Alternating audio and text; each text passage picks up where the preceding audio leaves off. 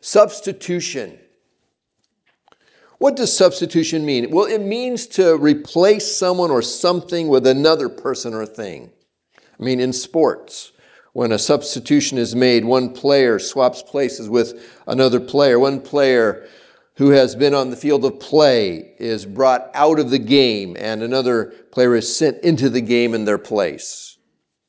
In school, when the regular teacher is ill, a substitute teacher is brought into the classroom to take their place.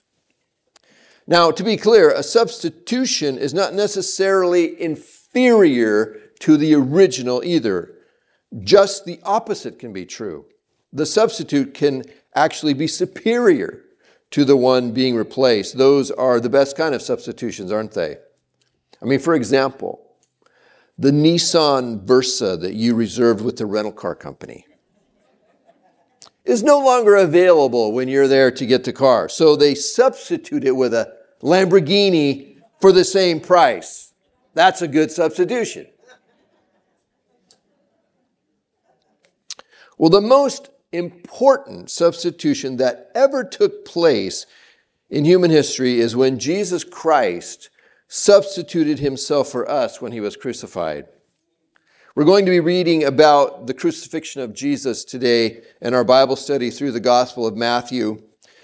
And as we look at the story, I want us to keep in mind that what Jesus is going through in this story and what he went through in real life, the story is a true story, that his suffering and death are a substitution of himself for each of us. 2 Corinthians 5:21 says God made him, talking about Jesus, who had no sin to be sin for us, so that in him we might become the righteousness of God. This is the grand substitution, the great exchange, the unbelievable swapping of places. Jesus for us.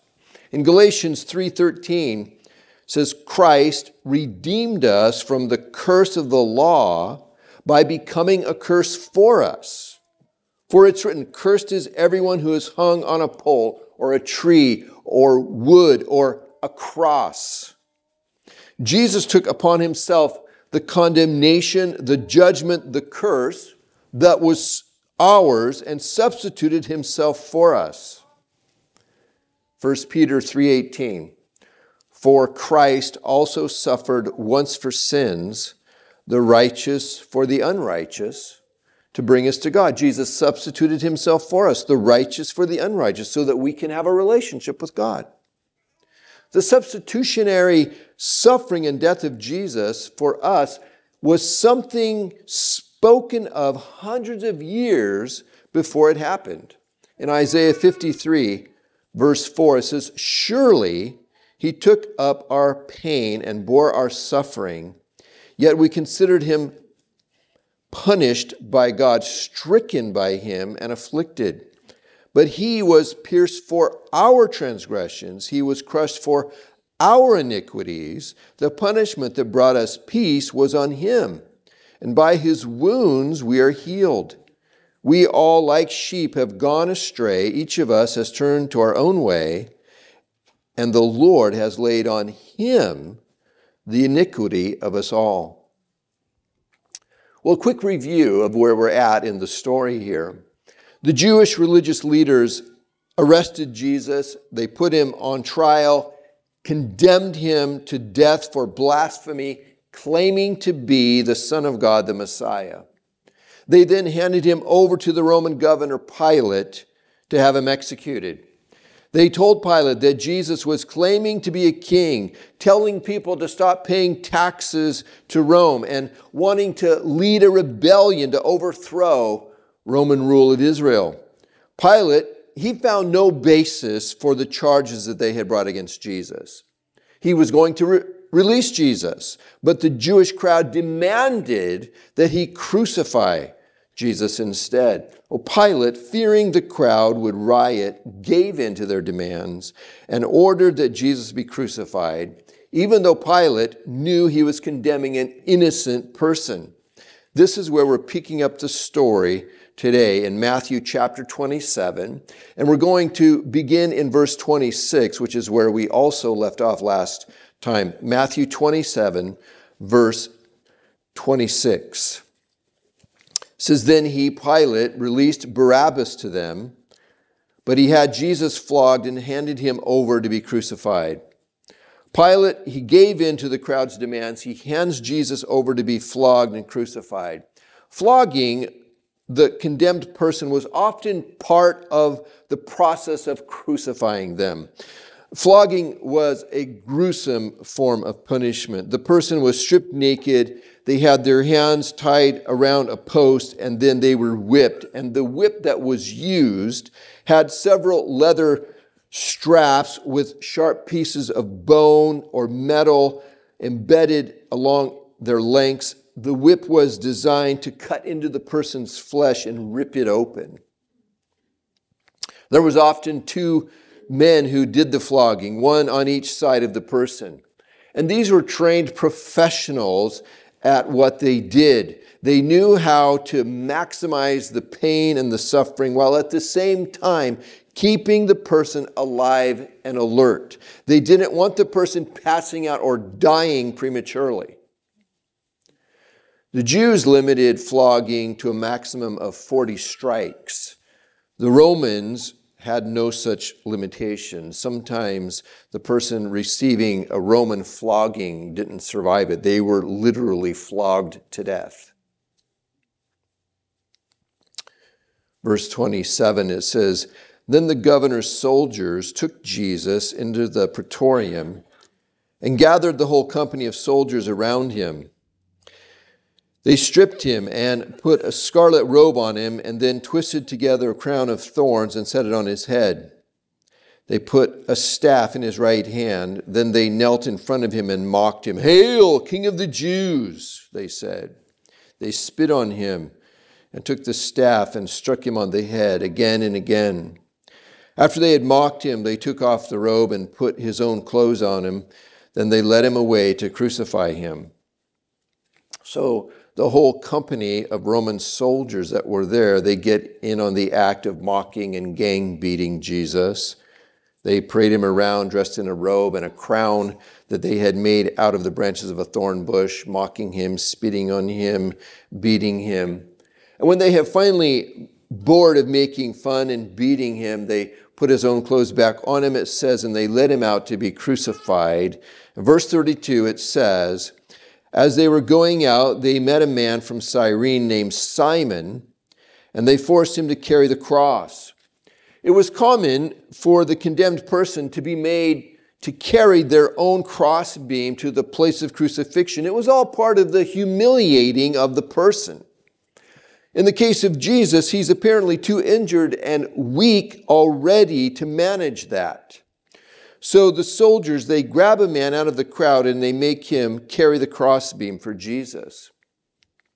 This man that they press into service to carry the cross for Jesus is named Simon. It says he's from Cyrene, which was a large city at that time in what is now Libya in North Africa. In Matthew's telling of the story, he refers to Simon as the father of Alexander and Rufus people who were apparently believers known by the people that Mark originally wrote his gospel for. It's interesting to consider that Simon's two sons are both followers of Jesus at the time that Mark wrote his gospel account of the life of Jesus. It, it makes us wonder if this man Simon came to believe in Jesus as Messiah on this day He's carrying Jesus' cross for him. What kind of conversation might he and Jesus have had on the way to the place of crucifixion? What things might Simon have observed about Jesus this day as they're traveling along together, which convinced him that he was indeed the Son of God? And then, Simon, he would have certainly shared his encounter with Jesus with his family when he got back home, and they too would have come to believe in Jesus as Savior. We don't know if that is how things occurred, but it might have. It's certainly interesting to consider.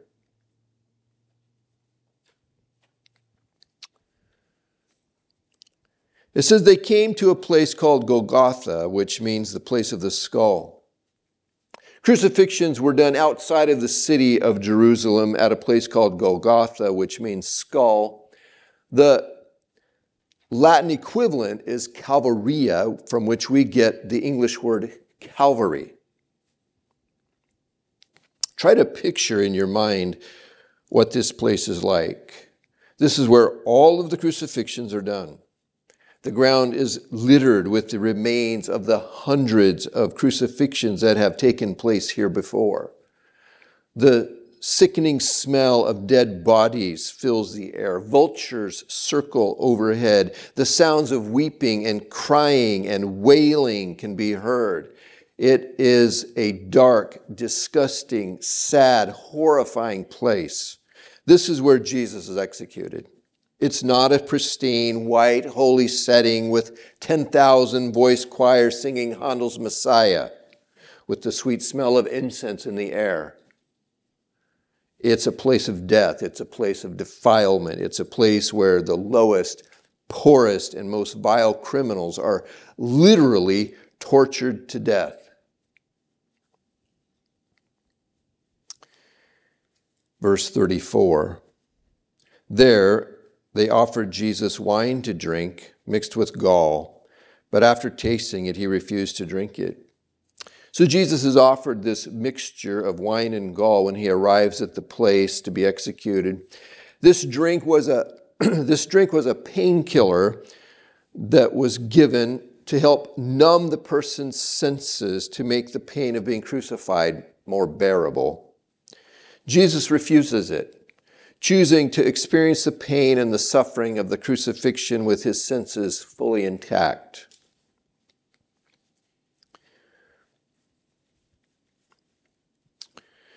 When they had crucified him, they divided up his clothes by casting lots.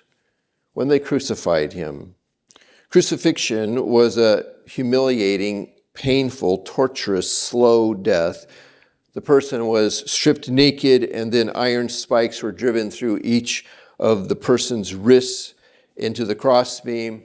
The same would be done to the person's ankles or feet, attaching them to the upright part of the post. The person would then hang there, fully exposed to public view until dead. Death usually came slowly through exhaustion, thirst, exposure to the elements, and eventual suffocation because the person would have to raise himself up to take a breath, and they would finally become too weak to do that. The length of time it would take for someone to die could vary widely depending on the physical, physical condition of the person and the extent of the injuries that they may have already suffered for Jesus because of the physical abuse that he suffered beforehand and the special nature of his death. He died within a few hours. Some, it could take several days for them to die. It says they divided up his clothes by casting lots. So Jesus' clothes, they had been removed when he was nailed to the cross and the soldiers who were working the execution, they gamble, they cast lots to see which of them will get what of his clothes. And this is a fulfillment of prophecy. In Psalm 22 18, it says, They divided my clothes among them, and they cast lots for my garments. Verse 36 says, And sitting down, they kept watch over him there. Above his head, they placed the written charge against him This is Jesus, the King of the Jews. A sign was sometimes fastened to the cross above the condemned person's head, which stated the charge against him. And in the case of Jesus, he's being crucified for being the King of the Jews. Pilate himself, he gave the instructions concerning what this sign was to say, and he had it written down, it says in Aramaic, in Latin, and in Greek, so that everyone would be able to read and understand what it said. The religious leaders, they complained to Pilate about the sign in the Gospel of John, this is recounted. They didn't like that it said Jesus was the King of the Jews. They wanted the sign changed to say that Jesus claimed to be the King of the Jews. Pilate, he told them he wasn't changing the sign. He meant the sign as a final mocking jab at the religious leaders who had pressured him into executing Jesus. 38, two rebels were crucified with him, one on his right and one on his left. The word translated here in the NIV Bible as rebels, it's the same word that's used to describe Barabbas,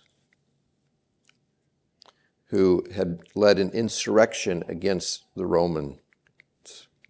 Bible scholars believe these two men were probably accomplices with Barabbas. If that is so, then in a very literal sense, Jesus took Barabbas' place on the cross. He was the person originally intended to be crucified on that third cross with these other two. Jesus being crucified with these two, it, it, it's also a fulfillment of prophecy. In Isaiah 53 12, it says that he would be numbered among the transgressors or be included with lawbreakers. He would die a criminal's death.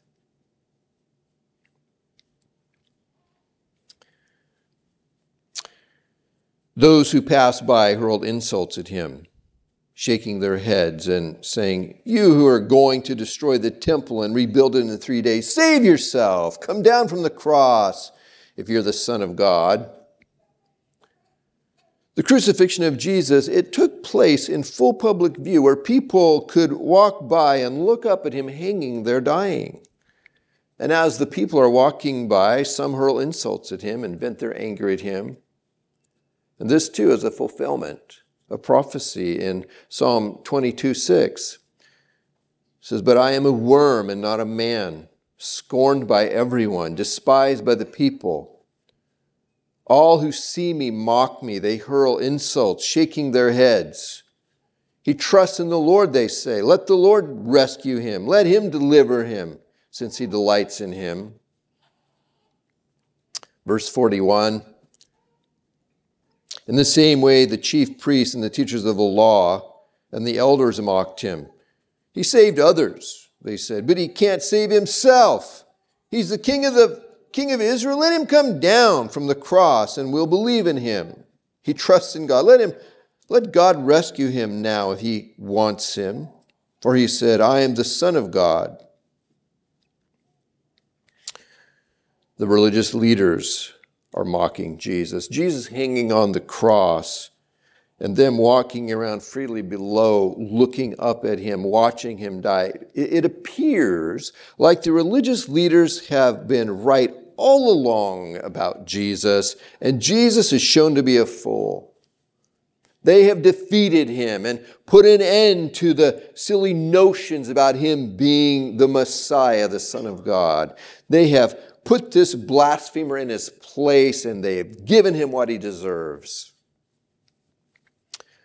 Little do they know that Jesus dying like this is the very thing that has to happen for human beings to be reconciled with God.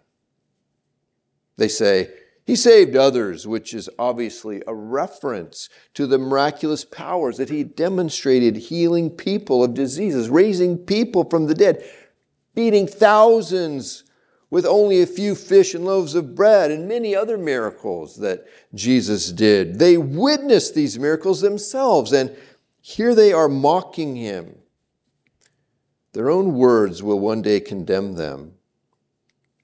They challenge him to come down from the cross and then they'll believe in him. What, an, what is amazing is that Jesus doesn't come down from the cross. He has the ability to come down from the cross, but he doesn't. He could have prevented all of this from happening, but he doesn't. Jesus stays on the cross and he dies right in front of all of them as they mock him. He stayed there because he loves us.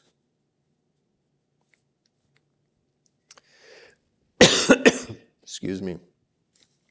Verse 44 says, In the same way, the rebels who were crucified with him also heaped insults on him. In Luke's telling of the story, we learned that one of these two guys actually comes to believe Jesus is the Messiah as they are hanging there dying together. And Jesus will say to him, Truly I tell you, today you will be with me in paradise. Verse 45, it says, From noon until three in the afternoon, darkness came over all the land. Darkness came over the whole region during those final hours of Jesus' life, symbolizing God's great displeasure with how his beloved Son has been treated. It also symbolizes the judgment of God being placed on Jesus as the sacrifice for humanity's sins. And about three in the afternoon, Jesus cried out in a loud voice, Eli, Eli, lema sabachthani, which means, My God, my God, why have you forsaken me?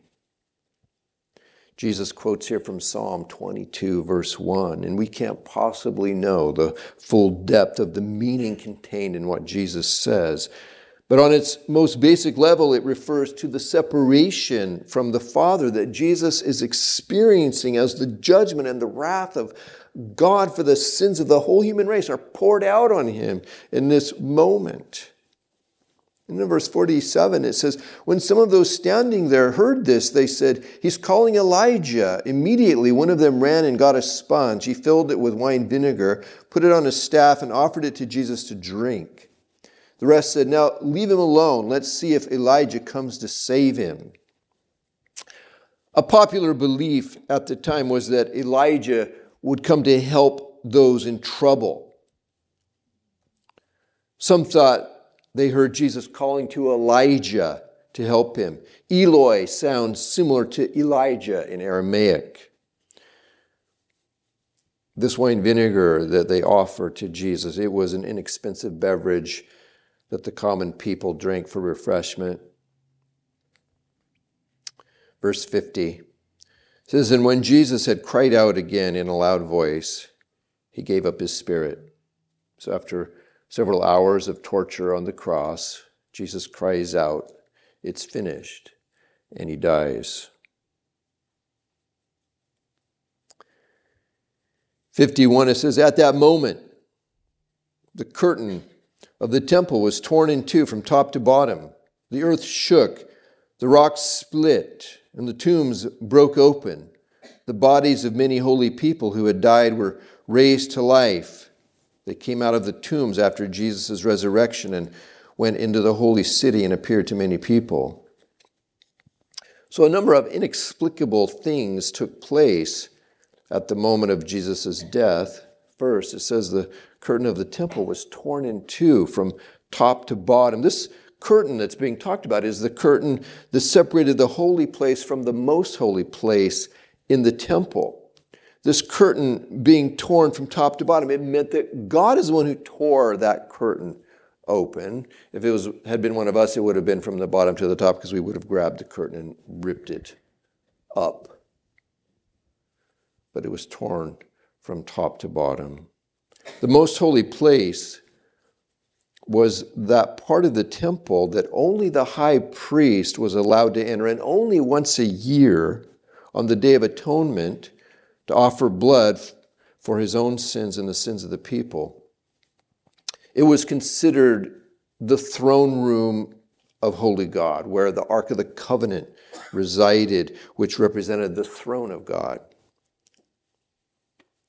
Those were all just pictures of the reality, though, in heaven. Jesus, he entered the real most holy place in heaven as high priest, not with the blood of an animal that had been sacrificed, but with his own blood.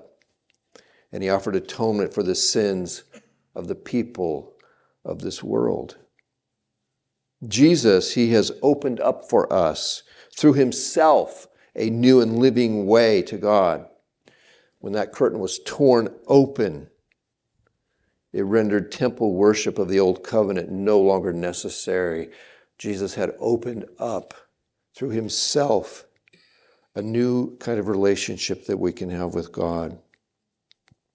The second miraculous thing that took place at the moment of Jesus' death was an earthquake. It says, it said the earth shook, the rocks split, and the tombs broke open. Earthquakes are not miraculous in and of themselves, they're a normal part of life in California. But the timing of this particular earthquake was miraculous and what it accomplished the opening of the tombs. And, and that really talks then leads into this third inexplicable, miraculous thing that took place at the death of Jesus. There was some kind of resurrection of holy people that takes place. We don't know exactly what this was, but it, it functioned as like a precursor of the resurrection that would take place. We're not told who these people were, how long they were visible, and so forth. But whatever happened, it was something very real and witnessed by a number of people at the time. And then in 54, says, When the centurion, the Roman centurion, and those who those with him who were guarding Jesus saw the earthquake and all that had happened, they were terrified and they exclaimed, Surely he was the Son of God. The Roman centurion, in command of the soldiers who had performed the crucifixion of Jesus, had watched the flogging, the mocking, the spitting, the beating, the crucifying, the sneering by people, Jesus' last words, his death, the darkened sky, the earthquake, and all of the rest of it that has happened. He and those with him had never seen anything like this before these unbelieving Roman soldiers, they saw something in this beaten, humiliated, dying Jesus that others had refused to recognize in the healthy, living, miracle performing Jesus. These men knew from the way Jesus died that this was no ordinary man. There was something very different about him. He had not died as other men. How many people had this centurion and his soldiers watched die on a cross? Probably hundreds. But Jesus catches their attention. In fact, Jesus' death is so different, so unique, that they say, surely he was the Son of God.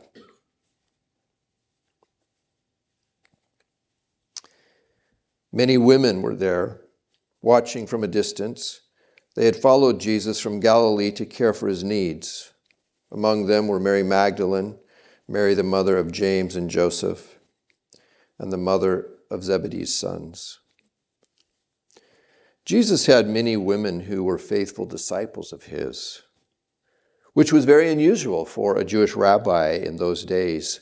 He welcomed women. He treated them with respect as human beings with equal access to God as men. He gave them a voice. He included them. He broke through cultural taboos of the time that were erected against women.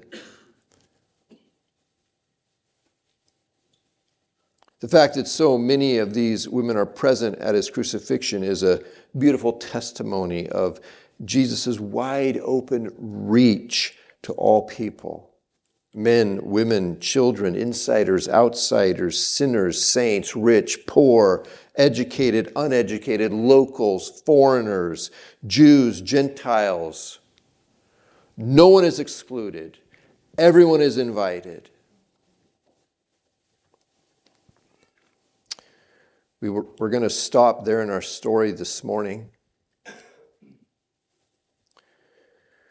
But the story isn't over.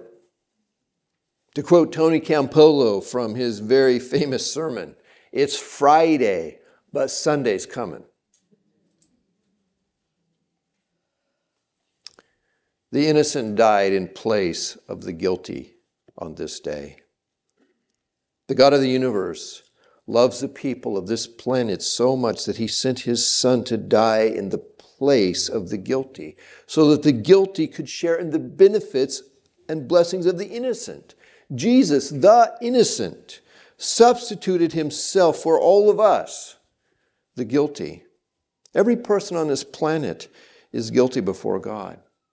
We've all pushed God out of our life. We've all refused to recognize and submit to God's authority over us. We have chosen to make up our own standards of right and wrong rather than follow God's standards of right and wrong. We have rejected God's love extended toward us. We have done terrible things to one another, living self centered lives. But God has said that we can be forgiven and set free from fear and guilt and punishment by accepting His gift, His Son's selfless act of dying in our place. And I close this morning with the question Have you accepted God's gift? You can do that today if you haven't before, right now in this moment and begin a new life in relationship with God through Jesus Christ. We need to acknowledge our guilt before God, that we have sinned, that we're guilty. Recognize that Jesus' death was a substitute for my own.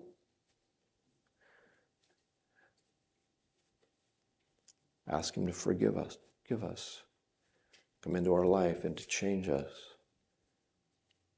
to repent, change the way we're thinking, the way we're living, make a determined decision that we're going to follow Him with our life.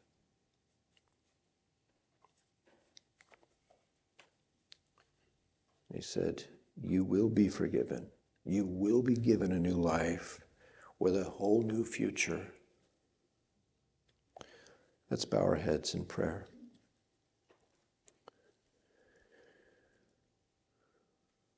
Lord, we thank you for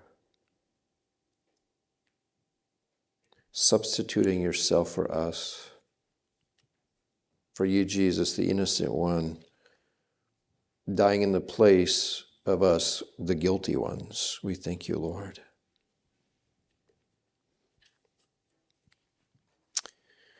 And I pray for those here today who have never received you into their life, that today would be the day that they do that, or they would do it right now, in this moment, that they would say, Jesus, thank you for dying for me. Forgive me for my sins. I'm turning away from my old life and I'm following you from this day forward. Come into my life and give me your new life. Lord, we all thank you for the new life that you've given us through Jesus. Lord, that that, that, that separating curtain, that barrier that kept us out of your presence has been torn wide open by you, Jesus. That through you we can have a relationship with God as his children. Thank you, Lord.